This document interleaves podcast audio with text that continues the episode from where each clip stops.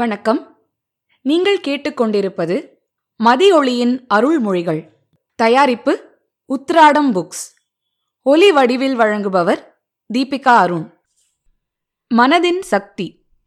தாக்கம் புத்தகத்திலிருந்து ஒரு அத்தியாயம். அன்பே இறைவன் அருளே இறைவன். இறைவன் எதையும் நமது நன்மைக்காகவே செய்வார். அவர் செயல்கள் நமக்கு புரியாது. அதன் நன்மை தீமை நமக்கு தெரியாது. இறைவன் படைப்பில் குற்றம் கண்டுபிடிப்பதும் வருத்தப்படுவதும் எவ்வித பயனும் இல்லை. அவர் செயல்கள் நமது சட்டத்திட்டங்களுக்கு உட்பட்டிருக்காது. நமக்கு கெடுதல் என்று தோன்றினாலும் அதில் நமக்கு ஏதாவது ஒரு நன்மை இருக்கும். ஆனால் ஒன்றை மட்டும் உறுதியாக மனதில் கொள்ள வேண்டும். நமக்கு ஏற்படும் நன்மை தீமைகள் நமது வினை பயன்களினால் ஏற்படுவது.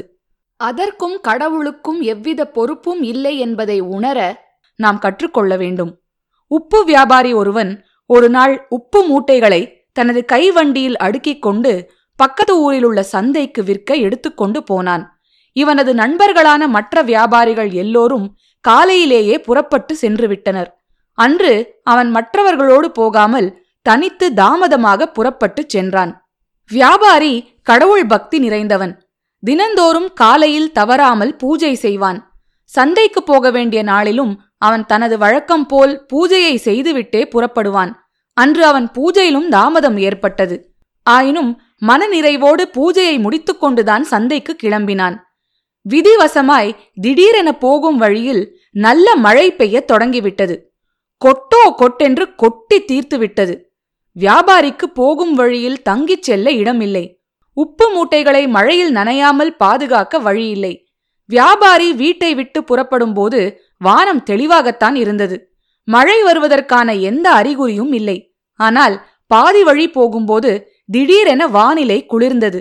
எங்கிருந்தோ கருமேகங்கள் வந்து சூழ்ந்து கொண்டு மழையை பொழிந்துவிட்டன வியாபாரிக்கு பெரும் சோதனைதான். கண்களில் கண்ணீர் மல்க இரு கைகளையும் கட்டிக்கொண்டு மௌனமாக நின்றான். மழையில் உப்பு மூட்டைகளெல்லாம் நனைந்து கசிந்து கரைந்து போகத் தொடங்கிவிட்டது. மூட்டையில் உள்ள உப்பு மழை நீரில் கரைய கரைய பெருந்துயரத்தில் ஆழ்ந்தான். சந்தைக்கு போய் வியாபாரம் செய்து பணம் சம்பாதித்து வரலாம் என்றால் தெய்வம் இப்படி சோதித்து விட்டதே என்று புலம்பினான். இனி சந்தைக்கு போய் என்ன பயன்? ஊர் திரும்ப வேண்டியதுதான். ஆனால் துக்க மேலீட்டால் வெகு நேரம் அங்கேயே உட்கார்ந்து கொண்டிருந்தான். தனது நிலையை எண்ணி எண்ணி வருத்தப்பட்ட அவனுக்கு கடவுள் மீது கோபம் வந்தது. கடவுளே உன் மீது பக்தி செலுத்தி என்ன பயன்? இப்படி எனக்கு ஒரு நஷ்டத்தை ஏற்படுத்தி விட்டாயே! இன்று காலையில் கூட உனக்கு பூஜை செய்தேன். உன்னை பூஜித்து என்ன பலன்? பூஜிப்பவர்களுக்கெல்லாம் இவ்விதம்தான் கஷ்டத்தை கொடுப்பாய் என்றால் உன்னை எதற்காக பூஜிப்பது? இனிமேல் உன்னை தொழமாட்டேன் உன் மீது இருந்த நம்பிக்கையெல்லாம் போய்விட்டது. இனி உன்னை சிறிதளவும் கூட நம்ப மாட்டேன். இக்கணமே உன்னோடு எனக்கு உறவு அற்று போய்விட்டது. என் வீட்டிலும் யாரையும் உன்னை வழிபட விட மாட்டேன் என்று ஆவேசமாக சூளுரைத்தான். இனி கடவுளை எதற்கும் நம்புவதில்லை என்று அவன் மனம் தீர்மானித்தது. ஒரு வாராக மனதை தேற்றிக்கொண்டு புறப்பட தயாரானான். உப்பு வியாபாரிக்கு முன்னரே சென்ற வியாபாரிகள் சிலர் தமது பொருள்களை விற்றுவிட்டு கைகளில் பணத்துடன் திரும்பினர். என்ன அண்ணே உப்பெல்லாம் கரைந்து போய்விட்டதா? உனக்கு இன்றைக்கு நஷ்டமா? வியாபார நண்பர்கள் வேறு துக்கம் விசாரித்தனர். சரி வா ஊருக்கு போகலாம் என்றனர். உப்பு வியாபாரி அவர்களிடமும் கடவுளை நிந்தித்துவிட்டு அவர்களுடன் தனது ஊருக்கு புறப்பட்டான். ஊருக்கு செல்லும் பாதை ஒரு சிறிய காட்டின் வழியாக அமைந்திருந்தது. சந்தைக்கு சென்ற வியாபாரிகள் பணத்துடன் வருவார்கள். அவர்களை அடித்து உதைத்து அல்லது கொன்றோ பணத்தை பிடுங்கிவிடலாம் என்று திருடர்கள் சிலர் அக்காட்டில் ஒளிந்து கொண்டிருந்தனர். வியாபாரிகள் தங்களை நெருங்கியதும் கொள்ளையர்கள் திடீரென்று பாய்ந்தனர். வியாபாரிகள் பயத்தில் நடுங்கிப் போனார்கள். கொள்ளையர்கள் கைகளில் துப்பாக்கிகள் இருந்தன. வியாபாரிகளை தாக்க துப்பாக்கிகளை சுடவும் தயாரானார்கள். இன்றோடு நமது வாழ்க்கை முடிந்தது என்று வியாபாரிகள் கண் கலங்கி மனமுடைந்து போனார்கள். இங்குதான் தெய்வம் தனது வேலையை செய்தது செய்திருந்தது. அக்காலத்திலெல்லாம் துப்பாக்கியை மருந்து வைத்தே சுட வேண்டும். அன்று பெய்த மழையிலோ மருந்தெல்லாம் ஈரமாகி இருந்தது.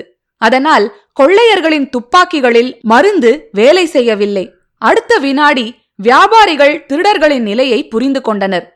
துப்பாக்கிகள் வேலை செய்யாது என்றறிந்தவுடன் வியாபாரிகள் அவர்களை தாக்க ஆரம்பித்தனர். வியாபாரிகளின் எண்ணிக்கை திருடர்களை விட அதிகம். அவ்வளவுதான். இப்பொழுது கொள்ளையர்கள் ஓட்டம் பிடிக்கத் தொடங்கினர். ஆனால் விடுவார்களா வியாபாரிகள்? அவர்களை துரத்தி பிடித்து அடித்து உதைத்து கட்டி போட்டு இழுத்து வந்தனர். இறுதியில் காவல் அதிகாரிகளிடமும் அவர்கள் ஒப்படைக்கப்பட்டனர். அப்போது உப்பு வியாபாரியின் நண்பர்கள் அவனிடம் கூறினர் கடவுளை நிந்தித்தாயே மழை பெய்ததாலும் ஒரு நற்பயன் ஏற்பட்டதல்லவா? உனக்கென்னமோ நஷ்டம் ஏற்பட்டிருக்கலாம். இருந்தபோதிலும் மழை பெய்ததால் தானே துப்பாக்கிகளும் இயங்காமல் நமது உயிர்களும் காப்பாற்றப்பட்டு திருடர்களும் பிடிபட்டனர். நீ இனிமே பூஜையே செய்ய மாட்டேன் என்று கூறினாயே. நீ பூஜை செய்த பலன்தான் மழையும் பெய்து திருடர்களும் பிடிபட்டார்கள். உப்பு வியாபாரிக்கு அப்போதுதான் மனத்தில் தெளிவு ஏற்பட்டது. தனது பூஜை வீண் போகவில்லை. பயனுள்ளதாகவே இருந்திருக்கிறது என்று தோன்றியது. ஒரு துன்பத்தின் மூலம் இறைவன் ஒரு நன்மையே செய்கிறான் என்று மனதில் பதிந்தது. தனக்கு ஒரு சிறிய நஷ்டம் ஏற்பட்ட போதிலும் அதன் மூலம் கொள்ளையர்கள் பிடிபட்டது பெரிய லாபம். மக்கள் சமுதாயத்திற்கு பெரிய நன்மை ஏற்பட்டுள்ளது. இதைவிட வேறு பலன் தேவையில்லை. இவ்வாறு சிந்தித்தான். தனது அவசர புத்திக்கு வருந்தினான். அங்கேயே மண்டியிட்டு இறைவனை பிரார்த்தித்தான். மன்னிப்பு கோரினான். இனி ஒரு காலும் இறைவன் மீது பக்தி செலுத்துவதிலிருந்தும் அவரை பூஜிப்பதிலிருந்தும் வழுவ மாட்டேன் திட எண்ணத்துடன் சங்கல்பம் செய்து கொண்டான். தன்னையே அதிகம் எண்ணிக்கொண்டிருப்பதால் ஏற்படும் தடுமாற்றம் இது. முடியும் என்று நினைப்பவை முடியாமல் போய்விடுகிறது. முடியாது என்று நாமே ஒதுங்கினாலும் அதை முடித்தே கொடுக்கிறான் இறைவன். இதனையே பாரதியார் தன்னை வென்றால் அவை யாவும் பெறுவது சாத்தியமாகும் என்கிறார். அவையாவன வரங்கள் பெருமைகள் வெற்றிகள் மேன்மைகள். பூஜ்ய ஸ்ரீ மதியொளி சரஸ்வதி அவர்களை பற்றிய தகவல்கள் மேலும் அறிய உத்திராடம் புக்ஸ் என்னும் ஃபேஸ்புக் பேஜை லைக் செய்து ஃபாலோ செய்யவும். மதியொளியின் இன்னொரு அருள்மொழியுடன் விரைவில் சந்திப்போம். நீங்கள் கேட்டுக்கொண்டிருப்பது மதியொளியின் அருள்மொழிகள். தயாரிப்பு உத்திராடம் புக்ஸ். ஒலி வடிவில் வழங்குபவர் தீபிகா அருண்.